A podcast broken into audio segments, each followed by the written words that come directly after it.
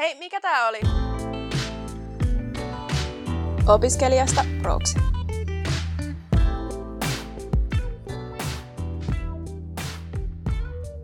Tervetuloa kuuntelemaan Opiskelijasta Proxy-podcastia, jossa käsittelemme opiskelijan elämää koskettavia aiheita uudesta näkökulmasta.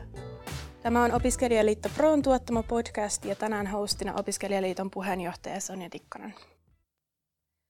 Tässä jaksossa me jatketaan vähän siitä, mihin jäätein viime viikolla ja puhutaan siitä, millaista on olla suomalaisessa yhteiskunnassa vammaisena. Vieraana on tässäkin jaksossa Veera-hankkeen projektisuunnittelija Jaana Tiiri. Tervetuloa. Kiitos. Mukava olla jälleen mukana.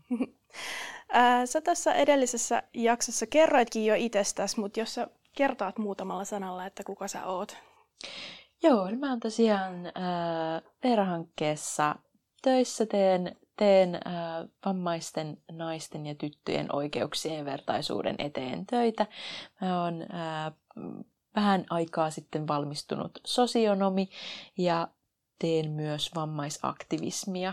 Olen tehnyt sitä teinistä saakka monissa järjestöissä. Yes, kiitos. Tässä jaksossa puhutaan nyt enemmän työelämäkärjellä, niin haluaisitko kertoa sun oman työelämätarinan?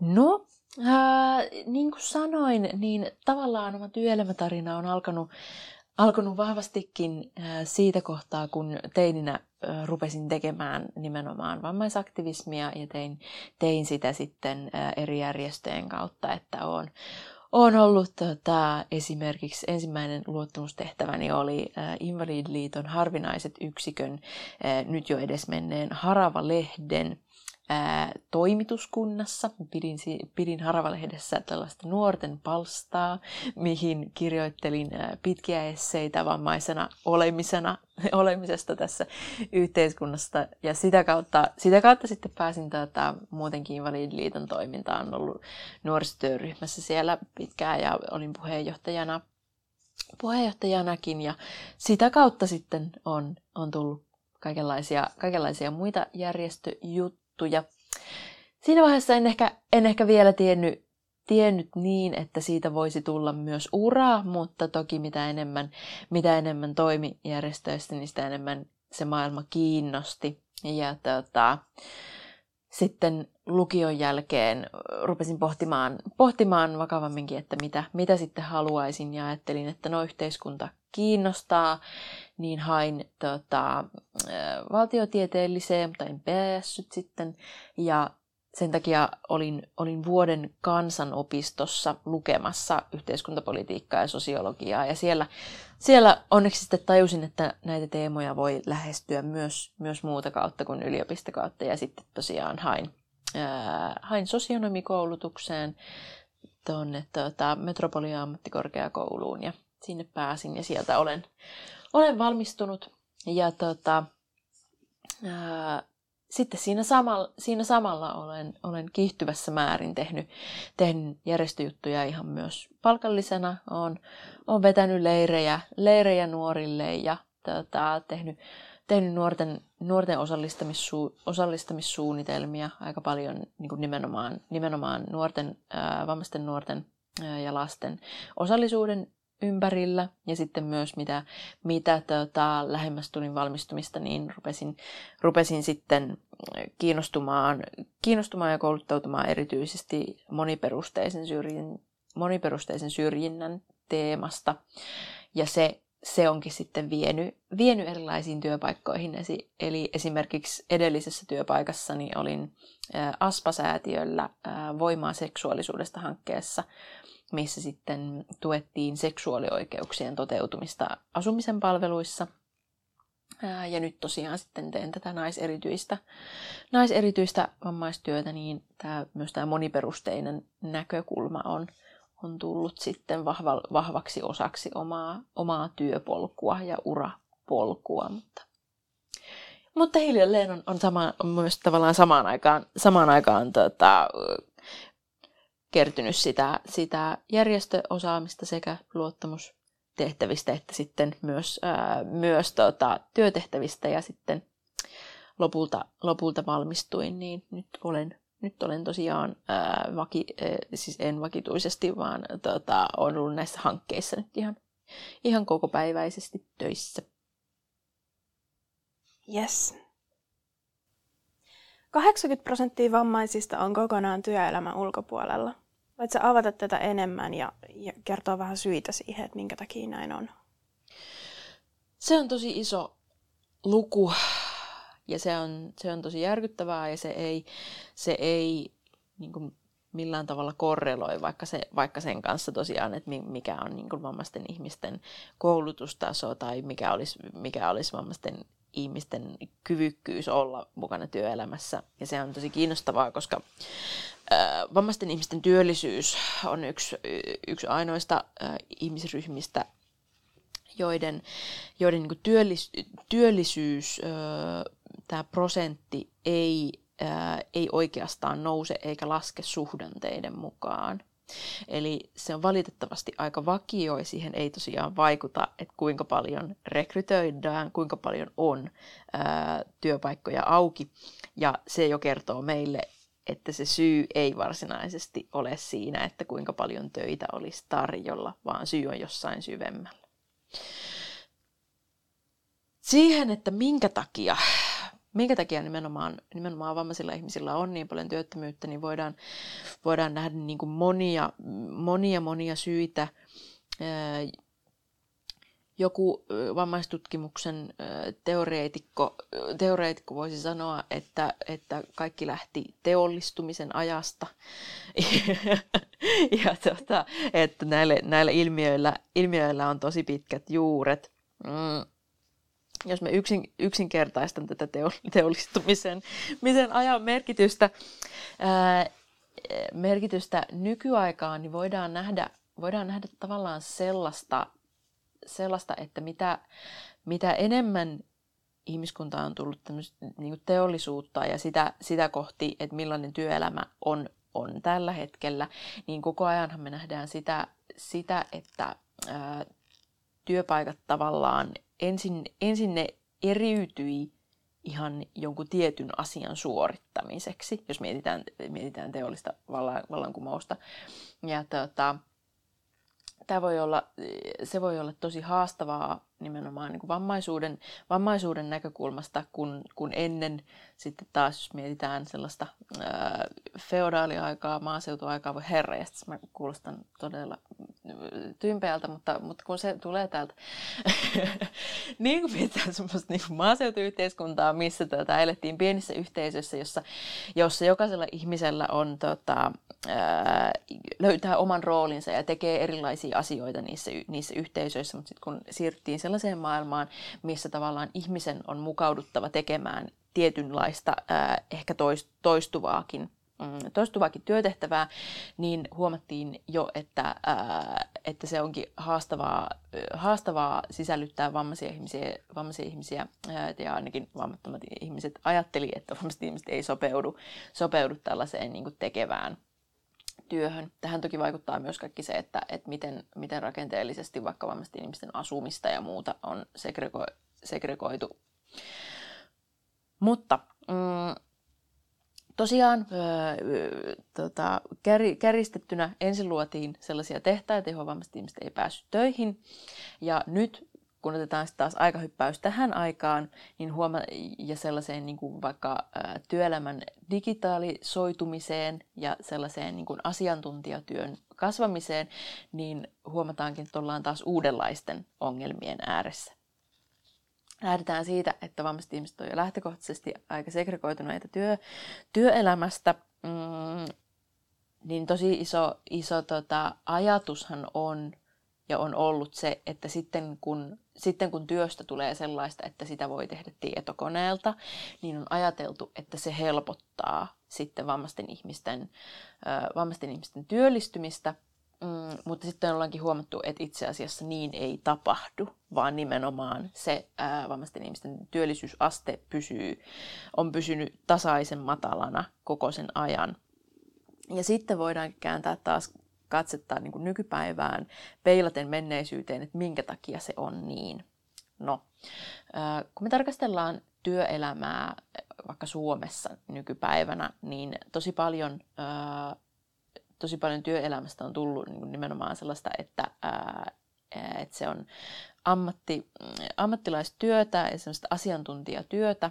Mm, ja, ja nimenomaan se semmoinen niin suorittavan työn ää, määrä, määrä vähenee. Mutta sitten tullaankin tavallaan sellaiseen haasteeseen, mikä osuu myös vammaisiin ihmisiin, että toisaalta – sitten jos ajatellaan sellaista suorittavaa työtä, vaikka parturikampaajaa, niin siinähän se, että miten, miten sitä niin kun, tulosta mitataan, niin se on hirve, hirveän selkeää. Joko asiakas tykkää tukasta tai sitten ei. että periaatteessa silloin semmoisissa töissä, jos vammaiset ihmiset on päässyt tekemään, tekemään sitä työtä, mm, niin voidaan nähdä, että okei, okei että aivan pätevä, pätevä työntekijä, kun tekee, ettei saa aikaan tällaista tulosta. Mutta sitten kun mennään tähän niin asiantuntijatyömaailmaan, niin sitten muuttuukin epämääräisemmäksi se, että miten me mitataan, että kuka on hyvä työntekijä ja kuka kannattaa rekrytoida. Ja sitten me tullaan sellaiseen keskusteluun, että kuka on uskottava asiantuntija. Koska siihen, siihen se siihen se niin kuin lopulta typistyy, ketä me uskotaan, ää, kenen me uskotaan tietävän eri asioista ja, ja ää, kenen me uskotaan pystyvän levittämään sitä tietämystä.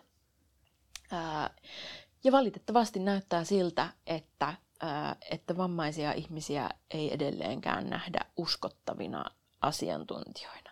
Että vammaisia ihmisiä ää, vammaisiin ihmisiin kohdistuu hyvin samanlaisia, samanlaisia stereotypioita, mitä muihinkin vähemmistöryhmiin, että meidät nähdään vähän niin kuin ainoastaan vammaisuuden, äh, vammaisuuden asiantuntijoina, eikä minkään muun. Niin kuin, niin kuin monia muitakin vähemmistö, äh, vähemmistöön kuuluvia ihmisiä typistetään tavallaan sen oman vähemmistöstatuksen äh, asiantuntijaksi, ja sitten on vaikea nähdä heitä minkään muun asian asiantuntijoina, niin se koskee vahvasti myös vammaisia ihmisiä. Mä näen, että tämä on, tää on niin yksi, yksi sellainen laaja tematiikka tavallaan siitä, että työelämä on muuttunut tosi paljon historian saatossa, mutta jotenkin se tuntuu aina kääntyvän niin, että kaikki ne muutokset aina vaan heikentää sitä vammaisten ihmisten työllisyystilannetta, mikä on, mikä on tosi kummaa. Ja sitten siitä, sitten siitä tavallaan ää, valitettavasti voidaan tehdä se päätelmä, että, ää, et, että että rakenteet työelämässä on esteellisiä ja voi olla esteellisiä, mutta haastetta on, haastetta on myös, myös asennepuolella ja jotenkin siinä, siinä, että kuka me nähdään asiantuntevana ja pystyvänä. Toi on tosi monisyinen ongelma. Äh, onko sul... Minä, mä rupean puhumaan roomalaisista seuraavaksi. äh, onko sinulla sitten niinku mä nyt en tenttaa sua tässä, niin kuin, että nyt ratkaiset tämän ongelman, mutta, mutta, tota, mutta onko sinulla sitten niin kuin, mitään ideoita siitä, että mitä sille asialle voisi tehdä, mitä sun näkökulmasta, mit, mitkä parantaisi tätä asiaa? Ää, mä, mä uskon, että tota, esime, esimerkiksi vaikka ä, anonyymiä rekrytointia voisi kehittää, kehittää myös siihen, siihen suuntaan, ää, että – että vammaisten ihmisten olisi, olisi helpompi, helpompi päätyä työpaikkoihin, koska niin kuin, niin kuin sanoin, niin useinkaan siinä, ei ole, siinä rekrytoinnissa ei ole kysymys siitä, etteikö, etteikö vammaiset ihmiset osaisi ja olisi asiantuntevia, vaan että joku siinä, siinä kalahtaa sitten kiveen. Niin mä uskon, uskon että sellainen anonyymin, anonyymin rekrytoinnin kehittäminen voisi olla, voisi olla yksi vaihtoehto. Toki sitten ylipäätään sellainen, että että, että työnantajat vaikka tietäisi, tietäisi siitä, että, että jos, jos palkkaa vammaisen ihmisen, niin, niin se ei ole mitenkään, mitenkään erityisen kallista tai että sitten ei heti pidä ruveta tekemään, tekemään miljoonaa euron hissirempaa ja jos pitää ruveta tekemään jotain, niin siihenkin saa tukea, niin kuin, niin kuin rahallista tukea – ja niin edespäin on paljon sellaisia, sellaisia tuki, tukijärjestelmiä, jotka, nime, jotka on luotu nimenomaan helpottamaan vammaisten ihmisten, ihmisten palkkaamista, mutta niistä, niistä tosi vähän tiedetään, niin niitä tosi vähän käytetään valitettavasti. Sä puhuit tuossa aikaisemmin anonyymin rekrytoinnin tota, muuttamisesta, niin, niin minkälaisia muutoksia siihen pitäisi tehdä, että se tukisi paremmin sitten niin kuin vamma, vammaisten työllistymistä? No se on, se on sinänsä kiinnostava, kiinnostava kysymys ja mulla ei siihen, siihenkään välttämättä ole semmoista niin yksilitteistä vastausta, ää, mutta jotenkin se sellainen, mm, sellainen että saataisiin, mini, saataisiin jotenkin minimoitua se, että, että rekrytoijat ei järkyty siitä, että oho herra, vammainen ihminen tulee, tulee, että tarkoittaisiko se sitten jotenkin, jotenkin just sitä semmoista niin nimet, nimetöntä, kuvaton, kuvatonta, jotain videomuotoista rekrytointia, ehkä, ehkä jotain sellaista, mutta sitten siinä, siinä toisaalta sitten taas, ää, siinäkin pitää sitten sit huomioida se, että, ää, että tota, jos, jos työpaikassa vaikka pitää tehdä tosiaan jotain niin kohtuullisia mukautuksia, niin sitten on myös olla myös ihan sen työnhakijan hyvä, hyvä olla jotenkin tie, tietoinen, että mitä, mitä pitää tehdä, minkälaisia muutoksia ja miten niihin voi itse valmistautua. Että et, et se on, et se on niin kuin, mm, anonyymi rekrytointi tässä, tässä tilanteessa tarkoittaa, tarkoittaisi ehkä vähän enemmän, enemmän toimenpiteitä kuin vaikka pelkästään sen nimen, nimen tota, piilottaminen. Yes.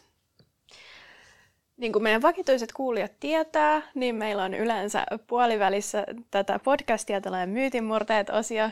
Jaana, ootko valmis joko murtamaan tai vahvistamaan näitä myyttejä mun kanssa. Kyllä, antaa palaa. Ensimmäinen myytti. Kaikki vammaiset ovat korkeintaan osatyökykyisiä. Oihan, veljet, tämä mainio ei ole. joo, joo se, onkin, se on kiinnostavaa. Usein varsinkin, tätä tulee varsinkin niin palvelujärjestelmästä jotenkin sitä, että ää, ja myös, myös ehkä semmoisessa poliittisessa puheessa, että jotenkin valitettavan usein niistä niin kuin vähitellen ää, siitä niin kuin vammaisten työllisyystilanteen parantamisesta tulee keskustelu osatyökykyisten palkkaamisesta ja niin kuin työtilanteesta. Ää, ja ne on kaksi täysin eri asiaa jotenkin just, just sillä tavalla, että kaikki, kaikki vammaiset ihmiset ei ole osatyökykyisiä ja kaikki osatyökykyiset ihmiset ei ole vammaisia ihmisiä. Ää, niin tämä on niin kuin hyvin, hyvin tärkeä, tärkeä muistaa. Esimerkiksi ihan itse vammaisena ihmisenä en ole osatyökykyinen, vaan ihan, ihan tuota, sataprosenttisella työajalla tällä hetkellä. Tällä, tälläkin hetkellä työskentelen ja tuota, ja tästä saattaa syntyä vähän sellaisia, niin kuin, vähän sellaisia absurdeja, absurdejakin tilanteita. Esimerkiksi yksi, yksi tuttava tekee, tota, on erittäin vaativa, vaativassa työ, työpaikassa, joka välillä vaatii sitä, että tekee, tekee niin kuin erittäinkin paljon töitä vaikka vi, viikon viikon aikana hyvin, hyvin, hyvin paljon ylitöitä ja sitten äh, hän kertoi, kertoi sellaista tilanteesta, että hän oli ollut tosi, tosi kova reissuviikko töissä, oli reissannut ympäri, ympäri Suomea ja oli käynyt ulkomaillakin vielä, vielä töiden puolesta ja sitten oli palannut loppuviikosta kotiin ja siellä kotona oli jo odottanut Kelan kirje, mikä alkoi sanoa, hei sinä osatyökykyinen. Niin hän oli hieman harmittanut sen, että joo, tota, olen tässä tehnyt sata tuntia viikkoon, että semmoinen osatyökykyinen. Mutta tuota, et joo, musta se erottelu olisi, olisi tärkeä, tärkeää huomioida, koska, koska mun mielestä myös tavallaan ne, ää, ne ratkaisut, mitä, mitä siinä työ, työllisyystilanteen kohentamisessa on, on myös erilaisia, kun puhutaan osatyökykyisten työllistämisestä ja sitten taas niin vammaisten ihmisten työllistämisestä. Mutta toki on siis myös vammaisia ihmisiä, jotka on osatyökykyisiä. Että... Yes. Toinen myytti. Vammainen voi olla vain töissä, missä ei tarvitse fyysisesti liikkua. Se on kyllä jännittävää. Se on ehdottomasti, ehdottomasti myytti. Ehdottomasti myytti on, vammaisia ihmisiä voi olla vaikka missä töissä. tota, tilan, tilanteet on tosi yksi, yksilöllisiä ja se, että mihin, mihin tota, millaisiin suorituksiin ihminen pystyy, pystyy niin on hirveän yksil, yksilöllistä. Niin meitä voi olla ihan ehdottomasti ää, liikkuvissa, liikkuvissa ammateissa, myös sellaisissa, missä tarvitaan vaikka fyysistä voimaa. Koska tosiaan, niin kuin viime podcastissa puhuttiin, niin sitten kun on tavannut yhden vammaisen ihmisen, niin on tavannut yhden, yhden vammaisen ihmisen, niin meitä on hirveän moneen junaan. Paitsi, että junatkin itse asiassa on aika esteellisiä, että meitä ei, ei hirveän moneen junaan kuitenkaan, kuitenkaan päästä yli. Eikö se ole yleensä sille, että tota, pyörätuolipaikkoja on junissa kaksi ja ravintolavaunusta on turha haaveilla, että se meni sit siinä sit myös ehkä.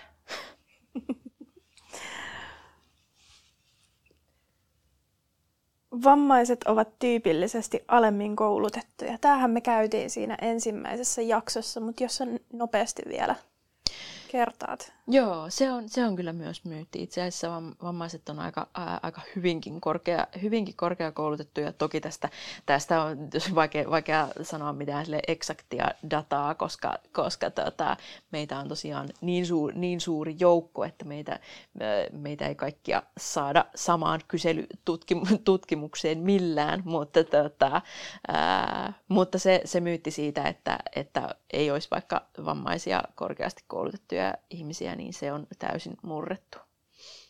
Yes. Digitalisaatio helpottaa vammaisten ihmisten työllisyyttä. Se on kiinnostava, äh, kiinnostava myytti, koska hirveän paljon tähän halutaan uskoa. Nimenomaan jotenkin siihen, että, että tosiaan niin puhuttiin, että sitten kun se työ työ tehdään tietokoneelta, niin sitten, sitten kuka, vaan, kuka vaan pystyy siihen ja se parantaisi vammaisten ihmisten työllisyystilannetta, mutta, ää, mutta ainakaan niin kuin tämänhetkisen tiedon valossa niin ei ole käynyt niin. Ja tota, sehän onkin kiinnostavaa erityisesti nyt, kun elämme, ää, elämme tätä korona-aikaa ja ää, koko maailma on rysähtänyt etätöiden ää, etätöiden maailmaan, niin vammaiset on joutuneet hieman puhaltelemaan kattoon, koska, koska tota, vammaiset ihmiset on vuosia, jopa vuosikymmeniä koittaneet puhua siitä, siitä, että okei, että vaikka nyt jo iso toimitalo on esteellinen, niin minä voisin tehdä, tehdä etänä töitä, kun ei tähän työn tekemiseen tarvita kuin se läppäri. Ää, mutta vuosia vammaisille ihmisille on sanottu, että ei ole mahdollista. Ei, että kyllä, ei, että kyllä, se, kyllä, se, kyllä se on tärkeää, että pääsee tänne niin kuin yhteisöön, että ei se, ei se nyt oikein, on, oikein onnistu. Ja niin kuin huomataan, niin vammaisten työllisyystilanne ei ole parantunut, mutta sitten kas kummaa, kun, kun yhtäkkiä ää, tulee sellainen tilanne, missä myös vammattomien pitäisi ruveta käyttämään sitä etä, etätyömahdollisuutta, niin sitten se yhtäkkiä onnistuukin, onnistuukin ja on itse asiassa jopa ehkä helpompaa kuin ajateltiinkaan. Ja sitten ruvetaan miettimään, että joo, että oi vitsi, että kuinka paljon kuinka paljon säästetään siinä, kun vaikka kansainväliset, kansainväliset yritykset ei, ei joudukaan tekemään niin paljon, niin paljon matkustamista, matkustamista eri paikkoihin, vaan aika käteviä onkin nämä, nämä tota, tekniset apuvälineet, joita meillä on, niitähän voi ihan käyttää.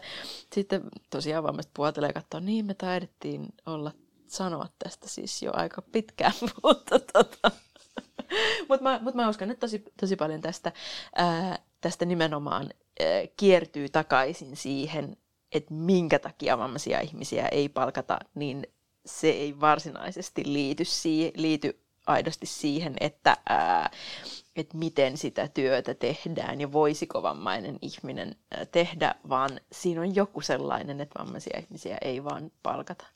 Eli sä uskot, että nyt koronan myötä, kun etätyöt yleistyy jatkossakin, niin, niin, tota, niin se ei vaikuta kuitenkaan vammaisten työllistymiseen? No kyllä mä toivon, että se vaikuttaa. Kyllä mä toivon, että se vaikuttaa. Ja kyllä, ää, jos mietitään sitä niin kuin digitalisaatiokeskustelua, niin kyllähän me nyt ollaan paljon lähempänä sitä tavallaan positiivista vaikuttamista nimenomaan just tämän etätyö, etätyö tota, kysymyksen kanssa, koska se on nyt tullut koko maailmalle nähtä, nähtäville just siinä, kuinka mahdollista se on ja kuinka itse asiassa ää, helppoakin helppoakin se on, niin nyt mä, nyt mä toivon, että, että tavallaan tulisi todeksi se sellainen haave siitä, että miten digitalisaatio voisi helpottaa, helpottaa vammaisten ihmisten työllistymistä, koska, tota, koska tosiaan tiedetään, niin kuin puhuttiin viime jaksossakin, niin ää, iso, iso, iso osa vaikka Suomen Suomen infrasta ja rakennuksista on esteellisiä ja saavuttamattomissa vammaisille ihmisille, että se ei, se ei muutu hetkessä, niin toivon, että nyt tämä etä, etätyöhön liittyvä asennemuutos ja myös, myös niin kuin toimintamallien muutos, että se voisi aidosti vaikuttaa siihen positiivisesti siihen vammaisten ihmisten työllisyystilanteeseen. Yes. Vammaisille työntekijöille pitää olla paljon erityisjärjestelyjä. Tämäkin, tämäkin on niin äh, sellainen myytti, minkä voi, minkä voi helposti murtaa, koska tota, se, on, se on tosi iso stereotypia siitä, että, että jos, jos palkkaa vammaisen ihmisen, niin sitten se maksaa, maksaa hirveästi ja on kauhean vaikeaa ja, vai, vaikeaa ja vaivalloista. Mutta se ei ole niin, niin vaan jokaisella, jokaisella ihmisellä ylipäätään on, äh, on henkilökohtaisia tarpeita siihen, että milla, millaisella, millaiselta toivoo millaiselta toivoo työpaikkansa näyttävän, miten sinne voi tulla. Jokaisella, jokaisella ihmisellä on niitä erilaisia, erilaisia tarpeita siihen. Ja vammaisilla on tosi, tosi moninainen määrä tarpeita ja toiveita siihen, että miten, miten työelämä voisi toimia kaikkein, kaikkein parhaiten. Ja, usein, ja usein ei välttämättä tarvita minkäänlaisia, mutta tosiaan meillä, ää, meillä Suomessa onneksi, onneksi on nimenomaan mahdollisuus näihin kohtuullisiin, kohtuullisiin mukautuksiin, joissa, joissa sitten työpaikka voi saada ää, tukea, tukea siihen, että jos pitää tehdä joitain näitä mukautuksia. Ja, ja ylipäätään sitten toisaalta ää, se vaade ää, niihin kohtuullisiin mukautuksiin si, sillä tavalla, että vammaiset ihmiset voi päästä ää, työelämään, niin se on myös ää, ihan laissa, sääd, laissa säädettyä, että, niin, että sitä pitää tehdä. Et se, ei ole, se ei ole myöskään, myöskään vaan mikään mielipidekysy, mielipidekysymys tai joku sellainen lau, laupias samarialainen, että nyt olemme hyvä, hyvä työyhteisö, kun, kun annamme tämän vammaisen ihmisen työskennellä, vaan se on ihan lainmuka, lainmukaista, että tosiaan jokaisella, jokaisella tämä työntekijällä pitää olla yhden, yhdenvertaiset oikeudet työs, työskennellä työpaikoissa ja myös pyrkiä, pyrkiä eri työpaikkoihin. Päivän viimeinen myytti. Vammainen ei voi toimia yrittäjänä. Se on, helposti, se on helposti murrettu, koska Suomessa toimii mm, esimerkiksi vammaisten yrittäjien oma yhdistys, joka on täynnä, vamma, täynnä vammaisia yrittäjiä. Ja tota,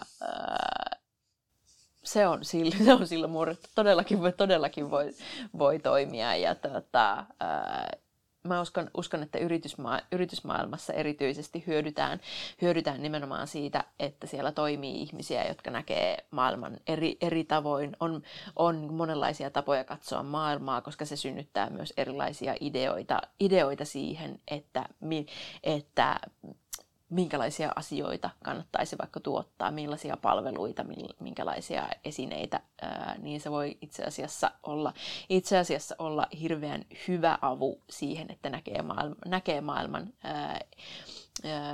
moninaisella, moninaisella tavalla, niin voi nähdä myös sellaisia tarpeita, mitä ihmisillä on, mitä muut yrittäjät ei ole vielä keksineet.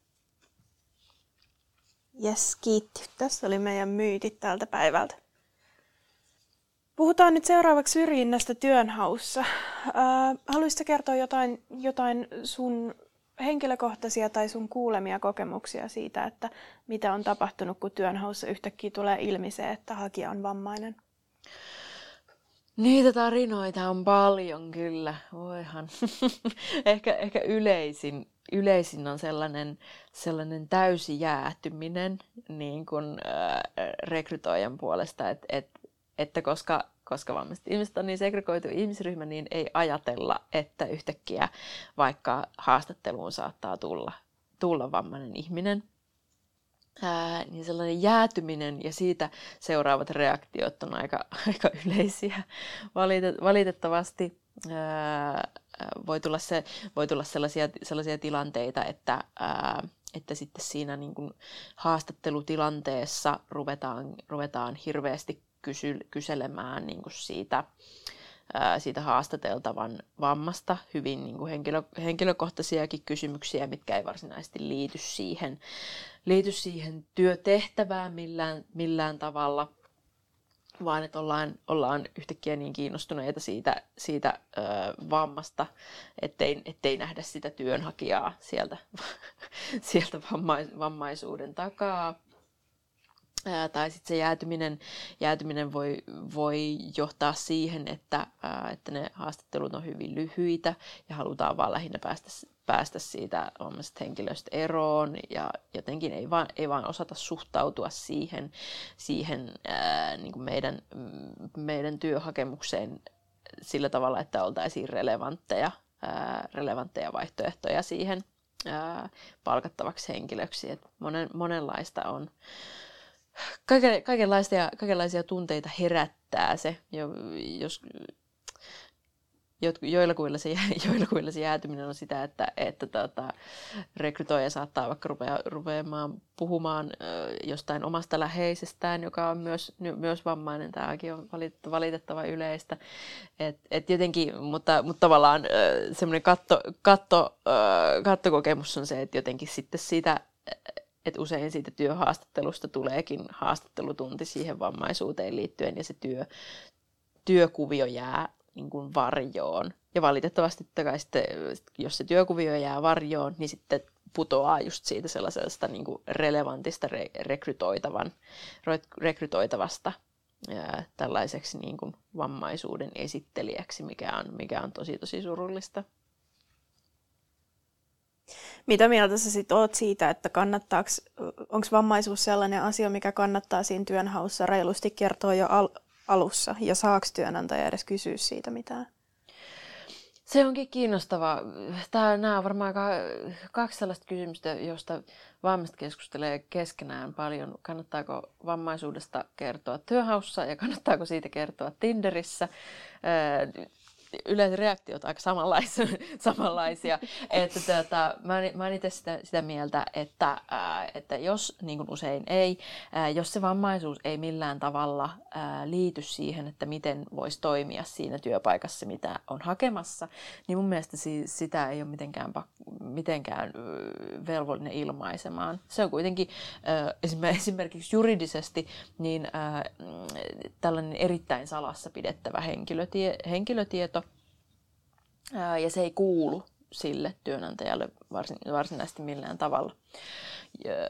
No, oikea elämä ei valitettavasti toimi tällä tavalla, vaan, vaan on tosi paljon kokemuksia siitä, että jos, jos ei ole kertonut siitä vammaisuudestaan siinä hakemuksessa ja sitten tosiaan mennään tähän ää, haastattelutilanteeseen, niin sitten kohda, saatetaankin kohdata just tätä jäätymistä tai sitten sellaista, että, että jotkut, jotkut työnantajat, työnantajat saattaa, saattaa jopa hermostua siitä ja ajatella, että, että vammainen ihminen on ehdoin tahdoin halunnut piilotella ja jotenkin jopa valehdella tästä niin kuin omasta, omasta itsestään, mikä on tietenkin ää, tosi ristiriitasta jos se, va, jos se vammaisuus ei vaikuta ää, mitenkään siihen työn tekemiseen, mutta siitäkin ehkä sitten ää, varjostaa se stereotypia siitä, että ajatellaan, että vammaisuus automaattisesti aina vaikuttaisi jonkun työn, työn tekemiseen. Niin tämä on siitä, siitä hankala, hankala kysymys. Mm, totta kai sit voidaan ajatella, jos mietitään, mietitään positiivisesti sitä rekrytointiprosessia, ja mitä mun mielestä ää, kaikkien, ää, kaikkien, jotka rekrytointia tekee, niin olisi hyvä muistaa se, niin on se, että fakta, faktahan on se, että mitä moninaisempi työyhteisö on, niin ää, sen paremminhan se suoriutuu tehtävistään. Mitä, mitä, mitä niin moninaisemmalta kannalta ää, maailmaa tarkastelee työntekijäjoukko, niin, niin sitä paremmin se voi löytää rat, ratkaisuja erilaisiin ongelmiin niin itse, asiassa, itse asiassa täydellisessä maailmassahan tota, tällaisesta niin kuin omasta, itsest, omasta itsestään ja omista näkökulmistaan ja omasta tavastaan katsoa maailmaa, niin olisi, olisi tota, miellyttävä kertoa siinä työnhakutilanteessa ja että se pystyttäisiin ottamaan niin kuin rekrytoijan puol- kannalta sellaise, sellaisena, että tässä, ää, tässä voidaan saada, saada jotain sellaista näky, näkemystä meidän työyhteisöön, mitä siellä, mitä siellä ei ole, ja nimenomaan, nimenomaan toteuttaa sitä, että me saataisiin mahdollisimman, mahdollisimman moninaisia ja ää, hyvin toimivia työyhteisöitä. Niin se on totta kai myös yksi, yksi näkökulma, mutta, tota, mutta totta kai valitettavasti tällä hetkellä vammaiset ihmiset joutuu tosi paljon äh, hakiessaan töitä, niin joutuu miettimään ja pelkäämään sitä syrjin, syrjityksi tulemisen, äh, syrjityksi tulemista ja sitä, että jos, lait, jos kertoo hakemuksessaan, että on vammainen, niin, äh, niin tuleeko koskaan kutsua esimerkiksi haastatteluun, koska jotenkin rekrytoija saattaa olla vaan, että kuulostaa vähän hankalalta, hankalalta hommalta, että ei lähetä tähän ollenkaan. Se on tosi, tosi hankala kysymys. Nykyään jonkin verran näkee, että työpaikkailmoituksissa siellä lopussa on sellainen, että, että niin kuin haluamme rekrytä niin kuin moninaisen ää, työyhteisön, eli, niin kuin, eli, eli emme syrji, niin toivoisit sä, että tällaista näkisi enemmän? Se olisi, se olisi hyvä, se olisi kyllä hyvä, on, ollut, on ihana nähdä, nähdä just niitä, niitä tota, lausekkeita, että toivomme hakijoita eri, eri, erilaisista taustoista ja niin edespäin. Kiinnostavaa toki on se, että mitä se tarkoittaa sen rekryprosessin, äh, rekryprosessin kannalta, että miten se aidosti sit näkyy siinä, ää, siinä hetkessä, kun valitaan se, että kuka, kuka tämän työpaikan saa, että millainen arvo, arvo sillä sitten lopulta on, että sitten, että sitten vaikka hakijat on avanneet sitä niin kuin omaa, omaa, omaa kokemustaan ja omaa, omaa ihmisyyttään. Niin se on kiinnostavaa, koska mä en ihan, ihan en ole varma, ihan en ole varma että, että onko sillä sitten kaikissa niissä rekryissä, joissa se lukee, niin lopulta niin, niin paljon merkitystä. Toivon, toivon, että on. Että en tiedä. Mitä jokainen kuulija sitten voisi tehdä sen hyväksi, että työnantajat palkkaisivat enemmän vammaisia? Tosi iso kysymys. Kyllä varmaan jokainen, jokainen meistä ää, voi lähteä pohtimaan sitä, kun, kun jokase, jokaisella meistä on, on ennakkoluuloja ja on, on sellaisia ajatuksia siitä, että, että miltä, nä, miltä vaikka näyttää ää, jokin tietynlainen työntekijä, miltä näyttää asiantuntija, miltä näyttää ää, huippuammattilainen, miltä näyttää metsuri, miltä näyttää hitsaaja.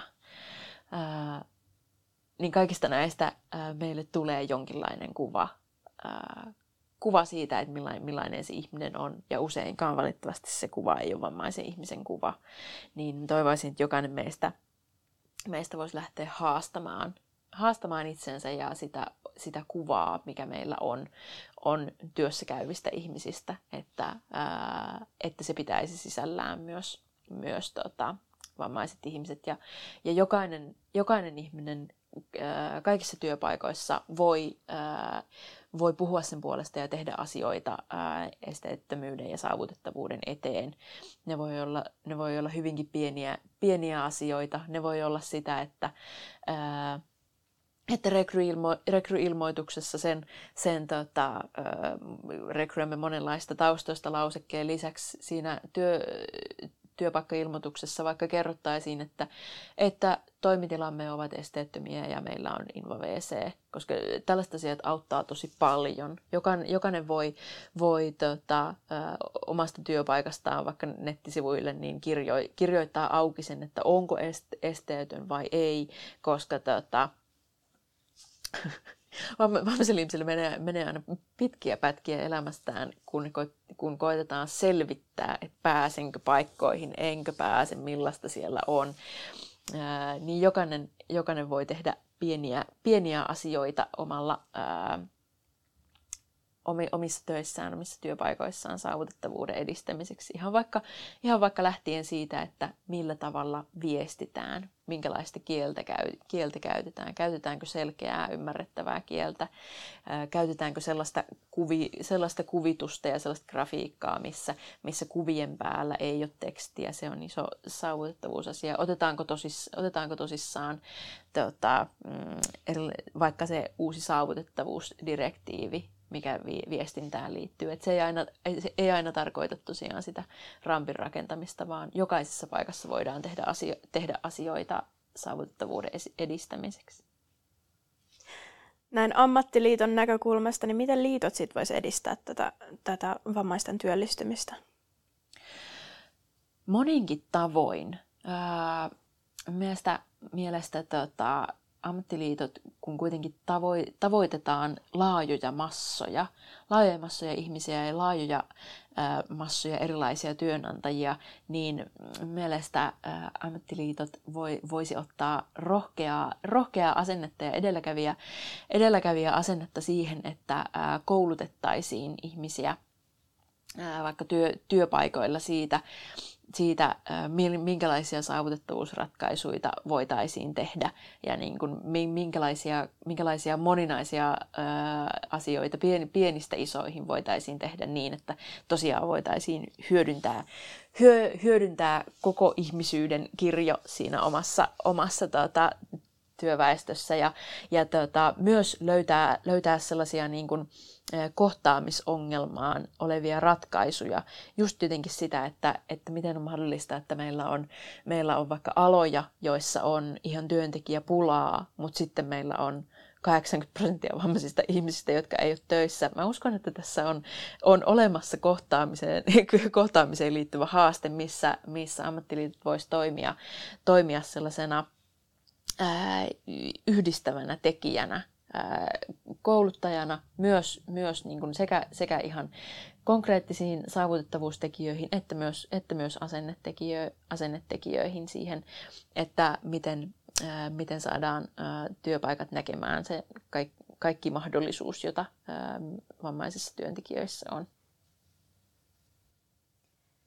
Yes, kiitos. Meillä alkaa taas loppumaan aika kohta puoliin. Ja niin kuin viime jaksossa mä pyysin sua lähettää terveisiä kuulijoille, mutta haluatko nyt lähettää terveisiä kuulijoille mm, tällaisesta työelämän näkökulmasta? Joo, no äh, sellaiset terveiset ehkä, että äh, palkataan, äh, palkataan osaamista, ei mitään muuta. Se on hyvä viesti. Se on sellainen, mitä jokaisen meistä pitäisi edistää. Näinpä. Kiitos paljon mukana olosta vammaisaktivisti Jaana Tiiri. Voit tutustua Veera-hankkeeseen osoitteessa veerahanke.fi. Kuuntelit Opiskelijaliitto Proon podcastia opiskelijasta proksi. Käy seuraamassa meitä Instassa at opiskelijaliitto Pro.